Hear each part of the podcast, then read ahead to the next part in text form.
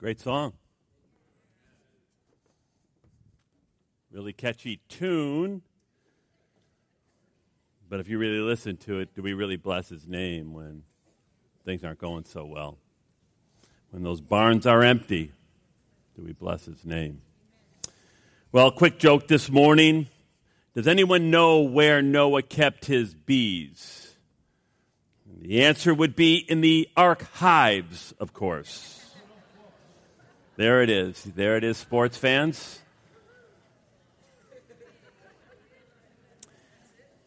That's it. That's all you're...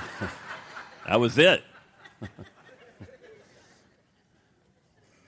do you expect for $5, huh? I know. All right. This morning we're going to continue our series, Real Christianity, and I've entitled the message, The Holy Spirit. Lord, just love humor, but this will not be humorous this morning. And I just ask, Holy Spirit, you invited everyone here, and that you would give them soft hearts and ears to hear your truth. You'd give me the ability to speak your word. Lord, I ask, Holy Spirit, that you would just fill me. And that you would exalt Jesus now, and that he would clearly be seen. And I thank you for what you're going to do now, and I praise you in Jesus' name. Amen. You know, when it comes to Christianity, the Holy Spirit is absolutely pivotal and essential. In fact, Jesus tells us this in Matthew chapter 12, starting at verse 30. Skip, can you put up those verses? Jesus said, "He who is not with me is against me, and he who does not gather with me scatters." And so I tell you, every sin and blasphemy will be forgiven men, but the blasphemy against the Holy Spirit, that will not be forgiven. Anyone who speaks a word against the Son of Man will be forgiven, but anyone who speaks against the Holy Spirit will not be forgiven, even in this age or the age to come. Obviously, this gets your attention, doesn't it? And it rightly so should get your attention. It should get my attention. Right here in these verses contains what we call the unpardonable sin, blasphemy of the Holy Spirit. You know, there are times people will come to me and, you know, they'll think that they committed this sin, and it is a grave sin indeed because it is unforgivable. But I tell them, don't worry, you haven't committed it. By the mere fact that you're worried about it tells me that you have not committed it yet. And you might be wondering, well, what is the unpardonable sin? What does it mean to blaspheme the Holy Spirit? Contextually, in Matthew chapter 12, the Pharisees committed it. The religious leaders committed it. Jesus Christ, he sees a man, you know, just writhing because of demonic possession. He casts the demon out. That's a beautiful thing. But the Pharisees who are watching this said, you do that by the finger of Beelzebub. You do that by the finger of Satan. And Jesus said, you have now just committed blasphemy against the Holy Spirit. You have to have a hardened heart. You have to have a calloused heart to sit there and see something so beautiful as Jesus casting a demon out of a man and saying, you're doing that by the power of Satan. You know, the question is can you commit blasphemy of the Holy Spirit today? There's a lot of discussion about it. I believe that you absolutely can. I remember in my first pastorate, it was in Weatherford, Texas, and I pastored Central Baptist Church. We called it a weekend pastorate because I just went out there during the weekend. Rally day on Sunday would be about 40 to 45 people. And one time, this middle-aged man showed up, and it's always easy to tell visitors when your average attendance is somewhere around 40. They just kind of stand out, you know. And there he was, and I began preaching, and, you know, it's easy to see the eyes of all 40 people or so. And this guy, I mean, the Holy Spirit falls on him. He just becomes convicted.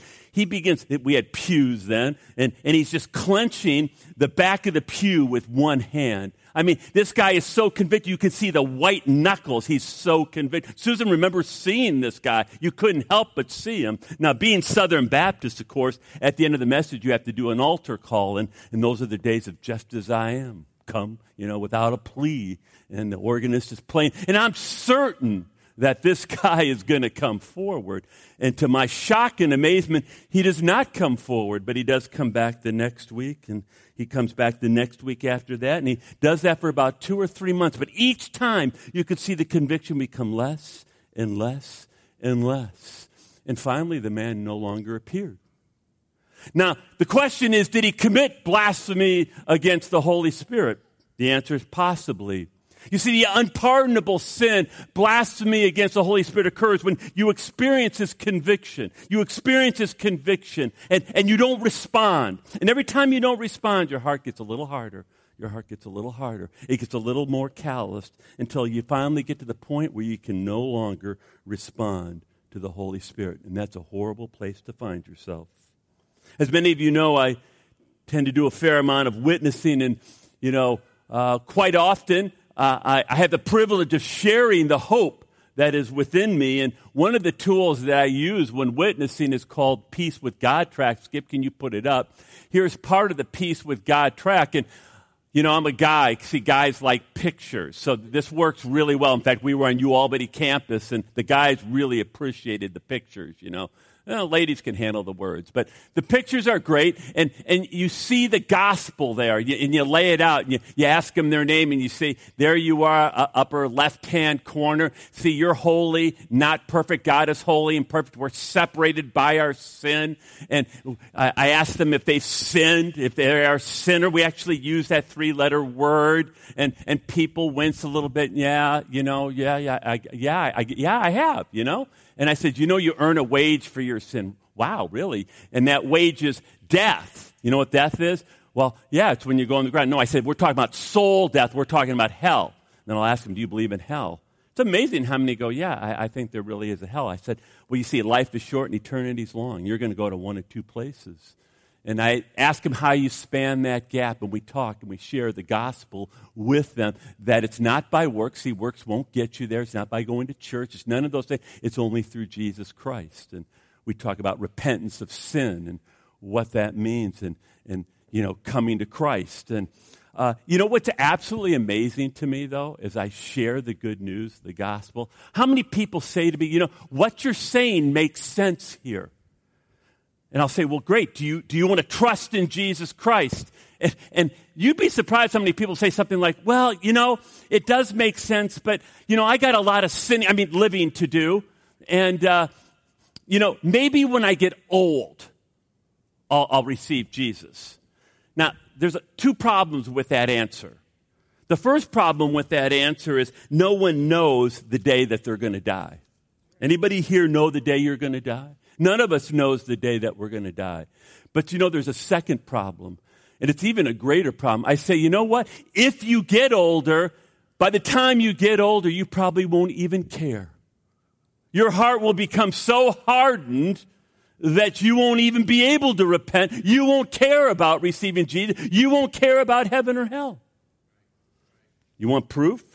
Let me give you the proof. You know, they do studies on everything. Studies have actually been done to find out when people get saved, at what age they come to Christ. Skip, can you put up the graphic? Here's the graphic. It's kind of interesting, isn't it? Look at the ages. Look at that big yellow span. Ages 4 to 14. That's when the vast majority of people actually come to Christ. Look at 15 to 30, 10%, 30 plus, you know. So you see it's heavily weighted toward the youth. Toward the young people. This shouldn't surprise us that young people are open to Jesus. Jesus, in fact, said in Matthew 19 and verse 14, "Let the little children come to me and do not hinder them, for the kingdom of heaven belongs to such as these." You know, and if you ever deal with children, if you have children, it's amazing how open they are to God and the supernatural, unless, of course, they grow up in an atheistic family and they're brainwashed against it. But young people are very, very open to the good news, to the gospel. But the shame of it is, as they get older, and they go back, skip to the chart, you become less and less likely. In fact, here's what I found. If you leave college not having placed your faith and trust in Jesus, there's only a 5% chance after that you will come to Christ. And if you reach the age of 55 or 60, maybe only 1%. Only 1%. Become born again. Can you understand that? So it's not something that you want to toy with. You know, a couple of weeks ago, I brought up the controversial topic of becoming born again. And we were introduced in John chapter 3 to a man who was virtually the equivalent of our senator, Warren Buffett, and a priest all together. And he comes to Jesus at night. Now, remember, this guy's a religious guy. He goes to church weekly. He reads his Bible. He prays. He fasts. I mean, this guy is teaching Sunday school. Almost every American church would want this guy. But listen to what Jesus says to him in John chapter 3. Skip, can you put up those verses just to remind us? So he's talking to this guy, Nicodemus. In reply, Jesus declares to Nicodemus, I tell you the truth. No one can see the kingdom of God unless he is born again. How can a man be born when he is old? Nicodemus asked. Surely he cannot enter a second time into his mother's womb to be born. Jesus answered, I tell you the truth. No one can enter the kingdom of God unless he is born of water and the Spirit. Flesh gives birth to flesh, but the Spirit gives birth to spirit. You should not be surprised at me saying, you must be born again. You know, right then and there, Jesus is telling Nicodemus, this great religious leader, if you were to die right now, you would die in your sins and you would spend eternity in hell. And Nicodemus is absolutely blown away. It never even crossed his mind that he wasn't going to be in heaven when he died. Yet Jesus tells him that he must be born again. And he tells him, first of all, that means you must be born of water. And we saw a couple of weeks ago, that's a reference to the baptism of John the Baptist, which was a baptism of repentance. The Pharisees, in fact, visited Jesus and John the Baptist, and they rejected John's baptism. They said, we don't need to be repent of anything. Are you kidding me? They were kind of like Donald Trump. Remember when Donald Trump was running for president? A reporter interviews him, and at one point in the interview, the reporter asked Trump if he needed to be forgiven. And Trump responded. He was a little shocked and dismayed. He goes, I have not asked God for forgiveness because I don't have much to apologize for. Trump went on to say that he was a Presbyterian, and I would have said, God will forgive you for that. And then he said this. He goes, and I quote, I have a great relationship with God. Nicodemus, he's standing before the King of Kings and the Lord of Lords. He goes, I got a great relationship with God. And Jesus is going, really? Really? He said, I'm a child of Abraham. I'm a Pharisee. I observe the law. And you know what? Jesus wasn't impressed. In fact, Jesus said this at one point to the Pharisees in Matthew chapter 23. Skip, can you put it up? Woe to you teachers of the law and Pharisees, you hypocrites. You are like whitewashed tombs, which look beautiful on the outside, but on the inside you are full of dead men's bones and everything unclean. You know, these Pharisees, they would come out, they were dressed to the hilt in those days. I mean, these guys look squeaky clean on the outside. It's kind of like a lot of American Christians, isn't it? You come walking in and many of you actually showered. You brushed your teeth. Got the Crest White Strip thing going. You comb your hair. You look good. You got the smile. But you know what? God sees everyone walking in. You know what he looks at? He looks at the heart. See, these Pharisees were full of darkness. And so many people come walking in the doors and they're full of greed and they're full of lust and they're full of envy and they're full of bitterness and anger and all of selfishness, all of these things. And God sees them walking in and he says, I don't care if you showered and I don't care if your outside's clean, but what I do care about is your inside. Your inside needs a shower. And Nicodemus is just blown away by this. And Jesus tells Nicodemus that he must repent. He must repent of the darkness. He must deal with the darkness on the inside. He must admit to it. He must say, I no longer want it. And then he must turn to Jesus. Because you see, dark hearts lead to dark deeds. But then Jesus said, not only must you be born of water, he said to Nicodemus, you must be born of the Holy Spirit. Now, you know, we have seen that repentance is absolutely essential. You must repent. You must be born of water. Without repentance, without turning away from your sin, without turning from the world and turning to Jesus, there is no born-againness whatsoever. It is absolutely critical to becoming born again. But let me ask you this question. What precedes repentance? What precedes repentance? Jesus gives us the answer in John chapter 16. Skip, can you put it up? But in fact, Now, Jesus is his final night on planet Earth, and he says this, but in fact, it is best for you that I go away. Because if I don't, the advocate, that's the Holy Spirit, won't come. If I do go away, then I will send him to you. And when he comes, the Holy Spirit, he will what? He will convict the world of its sin and of God's righteousness. That's Jesus. He is the righteous one, and of the coming judgment. The Holy Spirit is absolutely essential.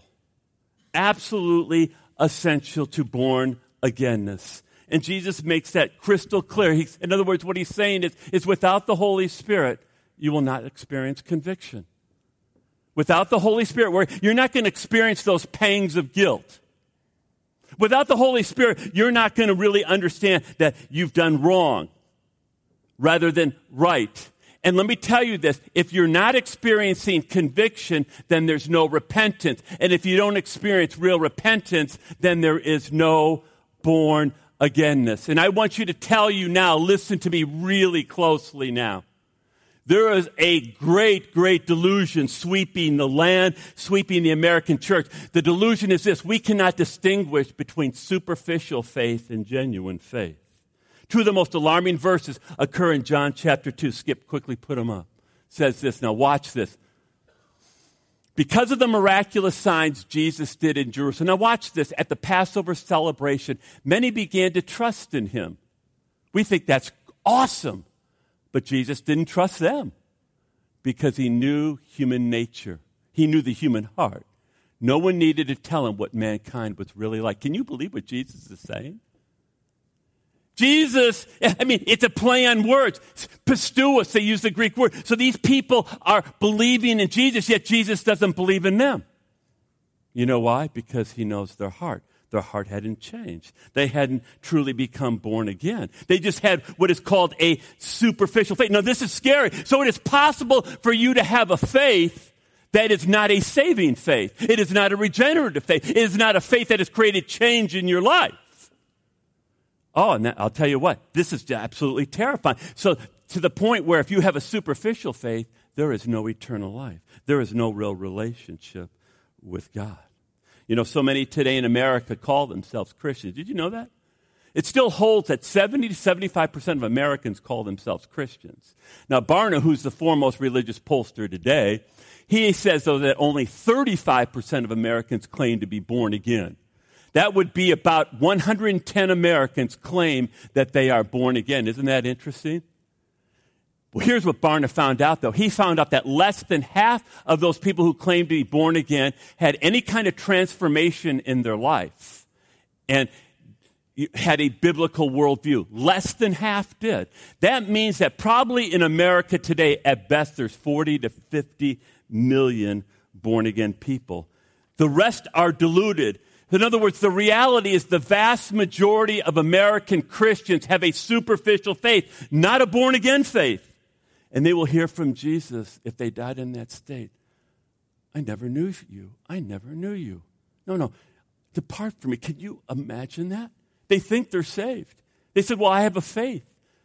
But Jesus says it's not a saving faith. It wasn't a transformational faith. You know why this is happening in America? Because we have preachers, and I'm sorry. It pains me to stand up here anymore and admit I'm a preacher. I am embarrassed. I am embarrassed to say that I'm a pastor anymore because of what is being taught in the American pulpits. You have superficial gospel coming out. So let's just talk about Joel Osteen for a moment. And people think I want to pick on him, but here's the reason why I pick on him is because, you know, he's out there. Now, I don't know, Skip, you have his picture or not, but Joel Osteen has the largest church in America. Do you know that in Houston, Texas, Lakewood Church, on any given Sunday, there's over 50,000 people who are attending? But see, that's only half the story. You go look at a map, you go to his website. Do you know that there's thousands and thousands of pastors who are Osteenites? No, literally, they follow Joel's gospel. And Joel does have a gospel. Now, watch this, what it says in Galatians chapter 1. because this is terrifying. I want you to understand what's at stake here and why I am embarrassed and why I'm appalled at what's going on. Skip, can you put up Galatians chapter 1? It's there, isn't it? Hello? There we go. I am astonished. Now look at Paul. He goes, I am astonished that you are so quickly deserting the one who called you by the grace of Christ and are turning to a different gospel. So it's possible to have a different gospel, which is really no gospel at all. Evidently, some people are throwing you into confusion, really, and trying to pervert the gospel of Christ. But even if we or an angel from heaven should preach to you a gospel other than the one we preach to you, let him be eternally condemned. There's a lot at stake here. That's another reason why you shouldn't want to be a preacher or teacher. As we have already said, and so I say it again, if anybody is preaching to you a gospel other than what you accepted, let him be eternally condemned. So here's the gospel of Joel. And he unabashedly tells you this. He goes, I will not use the word sin. I do not talk about repentance, and I do not talk about hell. That his gospel is minus those three words. Yet here is Jesus' gospel. Put up Mark chapter 1, verse 15. We looked at it a couple weeks ago. Here's Jesus' gospel. The time has come, he said. The kingdom of God is near. Repent and believe the good news. You know, we just kind of skate over that. He actually says the time has come. The kingdom of God is near. You know why the kingdom of God was near 2,000 years ago? Because the king was there. Do you realize that if the Jews had received Jesus, a thing called the millennial kingdom would have come? What? Yeah, there's a time. When Jesus comes back, he's going to reign. His kingdom is the final kingdom. You say, well, what is that going to look like? Well, let me share with you Revelation 19. We're just rock and rolling. Come on, Skip, can you put that up? Revelation 19 says this, and I saw heaven open, and a white horse was standing there. Its rider was named Faithful and True, for he judges fairly and wages a righteous war. His eyes were like flames of fire. Ooh, this is Jesus, meek and mild. And on his head were many crowns. A name was written on him that no one understands except himself. He wore a robe dipped in blood. Whoa. And his title was the Word of God. The armies of heaven, dressed in the finest of pure white linen. Can you imagine being with Jesus in this now? Followed him on a white horse. From his mouth came a sharp sword to strike down the nations. He will rule them with all kinds of tolerance. That says iron rod. He will release his fierce wrath of God Almighty, like juice flowing from a winepress. On his robe and on his thigh was written the title King of Kings and the Lord of Lords. You know, let me tell you something. When Jesus Christ comes back, it's a kingdom of righteousness. It is a kingdom of righteousness. Sin will not be tolerated. You know why? Because Jesus is love. You see, love doesn't tolerate sin. Sin is destructive. It's not only destructive to the person committing the sin, it's destructive to the people around them. And Jesus Christ, mark my words, is true love. And his gospel is he came to forgive sin, which is awesome. He came to deliver you and I from the power of sin. He came to obliterate sin. At the very heart of the gospel is the obliteration of sin and Jesus dealing with sin. Now, apparently, Joel and thousands of preachers like him don't think you can handle truth.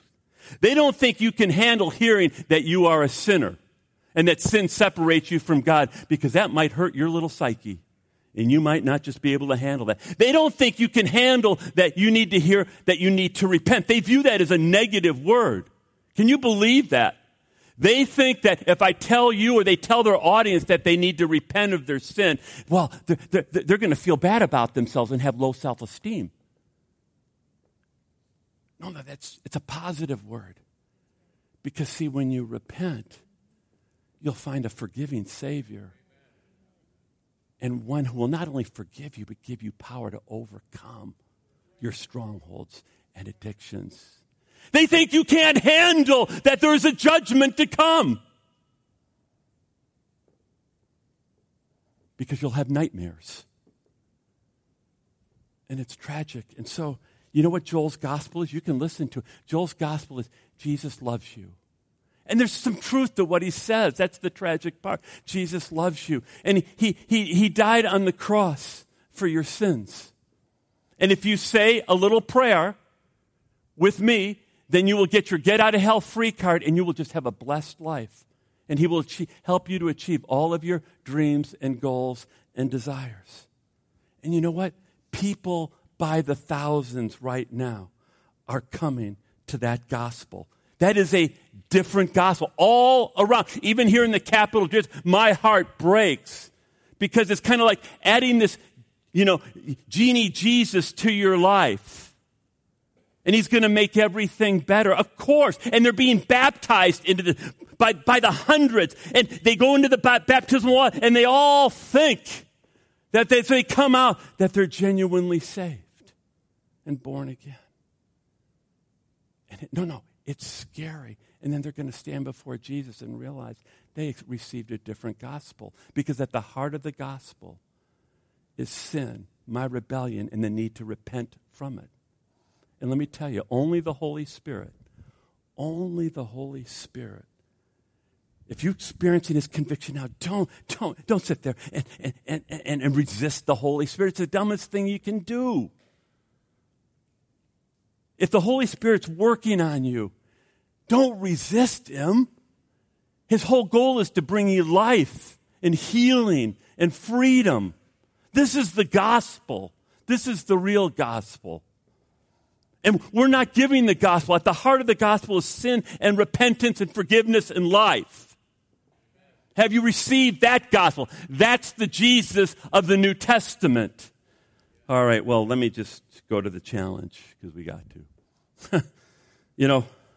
Like I said, it's amazing. All the time I will hear people say, wow, I went to such and such and such and such a place, or I was at a concert. Woo!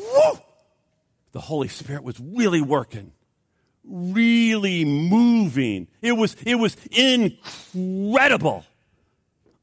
I go, really? Because honestly, and let me tell you, I haven't felt the power of the Holy Spirit like I did back in the early 80s. I'll be perfectly blunt with you. What people are talking to me about is emotionalism. Let me tell you how you can know if the Spirit of God is really moving. This is how we end. Put up back John 16, could you? So we get some objectivity to this, all right, at least. But Jesus is saying to his grieving disciples, I'm going to go away to the one who sent me, and not one of you is asking me where I'm going. Instead, you grieve because of what I've told you. But in fact, it is best for you that I go away. So Jesus is best that he leaves, because if I don't, the advocate, that's the Holy Spirit, won't come. If I do go away, then I'm going to send him to you. Jesus is the one who sent at Pentecost the Spirit into the world.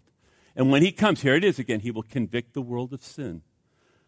So one of the true marks that the Holy Spirit is really present is conviction. I love reading about the revivals. You ever read about the first great awakening?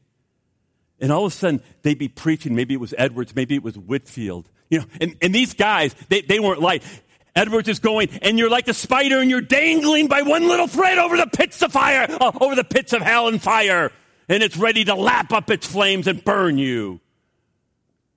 And it said, the conviction was so great that, people were just almost hanging from the rafters because of the conviction. I mean, you read about any of these great movements, and one of the things, there's tears. People are on their knees repenting because of the conviction. And he says, so the first way you know the Spirit is evidence. People become convicted and are repenting of their sin. And it says, of God's righteousness. You know who's the righteousness of God? Jesus. You know who? Before I got saved, I was into football. My heroes were the purple people eaters, the front four, sacking people, sacking quarterbacks. They were my heroes. I got saved.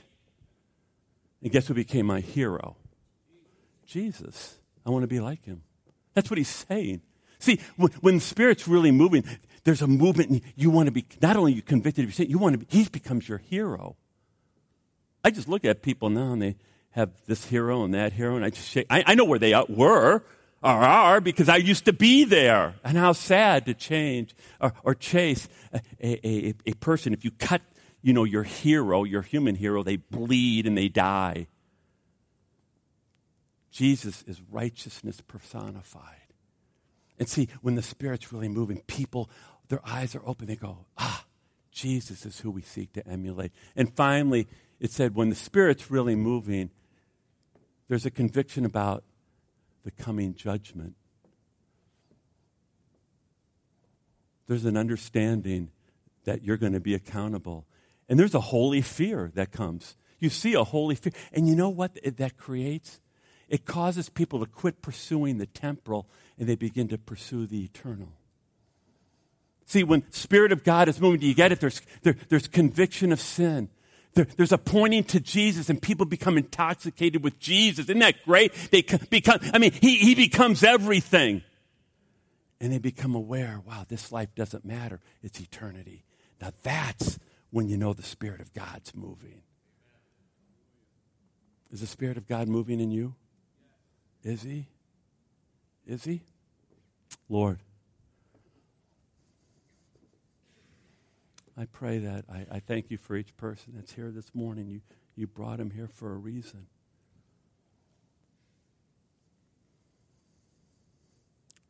And I ask as we sing this last song that you really, no one would resist you this morning. I am so tired of standing up here and feeling the resistance, Lord. And I'm asking that there be a breakthrough this morning. By the blood and authority of Jesus Christ, I evict you, Satan, right now from this place. And I ask, Holy Spirit, that you be totally free just to move in the hearts and the minds of people right now. And not let this word die. And I'm asking for this in your precious name. Amen.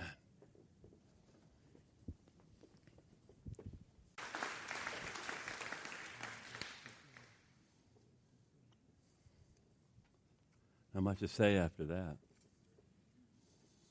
We will certainly have people up here wanting to pray with you. The Spirit of God's moving on your life. We'd love to talk with you about Jesus. Also, interestingly enough, we're on the corner holding signs on Tuesdays and just 5 to 6. And it's a great opportunity to really warn people. We have gospel signs, and it's great. We had 21 out last Tuesday. Also, Jesus Soda Survey has started. We got 2 this Saturday. You'll see Denny in the corner there. See him. It's a wonderful opportunity to share the hope that's within you. And please remember, we always have cake here. Because it's a very spiritual food, the food of heaven. And please join us with that. Now may the Lord bless you and keep you. May the Lord make his face to shine upon you. May the Lord be gracious to you. And may in your heart, may there truly be a heart that is soft, a heart of humility, because it's filled with conviction and repentance. God bless you and take care. Hi, I'm Jeff Eckstein, one of the pastors here at Bethlehem Community Church. Welcome to our Sunday podcast, coming to you from the town of Bethlehem in upstate New York in the USA. Bethlehem Community Church is an independent, non-denominational, Bible-based evangelical church that includes people with backgrounds from many denominations. We believe that it is only through the love of the Father, the sacrifice of our Lord and Savior Jesus Christ on the cross, and the power of the Holy Spirit that we can come into a personal relationship with God. We are people truly seeking a deeper intimacy with God and with one another. If you'd like to know more about our church, please visit our website at www.bccdelmar.org. There you'll be able to find our statement of faith, as well as more about the ministry of Bethlehem Community Church. You'll also be able to submit prayer requests, as we are called to pray with and for you. We also would love to hear your story and how you found our podcast and where you're listening from. So please visit our website and send us an email. Again, it's bccdelmar.org. That's bccdelmar.org. Thank you for joining us as we continue our pursuit of knowing God and making Him known.